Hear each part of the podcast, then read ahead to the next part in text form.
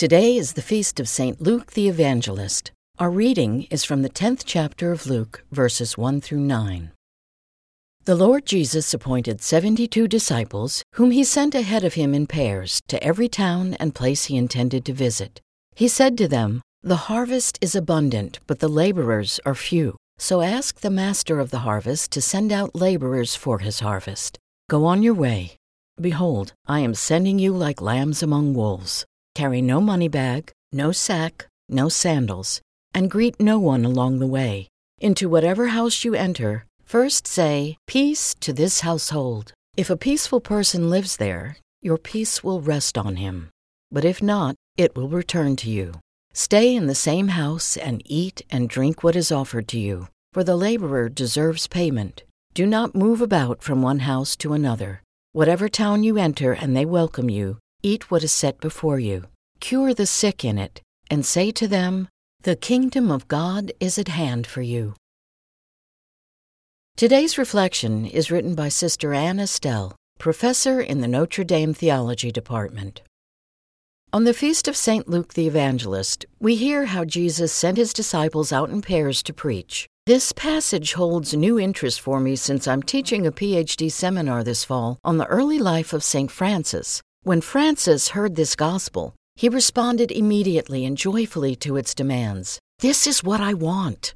The Lord's instruction, first say, Peace to this house, moved Francis and his followers to begin every sermon by invoking Christ's peace. They saw Christ himself as the Prince of Peace, born in poverty in a stable, crucified and risen from the dead. Why? To bring peace to the world and every human heart. At every Holy Mass, we give the sign of peace to one another. But Christ Himself gives the gift of peace, Christ alive in our hearts. My mother used to help gather the elderly residents of a nursing home for the celebration of Holy Mass. One summer morning, I accompanied her. At the sign of peace, I got up from my chair and went to the people one by one to say, The Lord's peace be with you.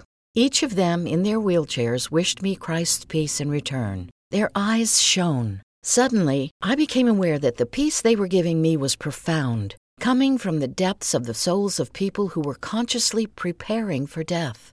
In their poverty, physically weak, absolutely dependent on others, near the end of their days on earth, they had come to peace in the Lord. They were wishing me this same deep peace. We exchanged Christ's peace, but I felt myself to be much more a recipient than a giver that day. Today's prayer is written by Reverend Drew Clary, CSC. Loving God, we give thanks for the way you entrust your work to us, and let us share in your mission of bringing about your kingdom. You send us among wolves wielding nothing but peace. Bring peace to the troubled parts of our lives so that we can more and more depend on it and then begin to witness it to others. We ask that you continue to call more people to join us in your work. Amen. Thank you for listening to today's reflection. We invite you to subscribe and share our content with others.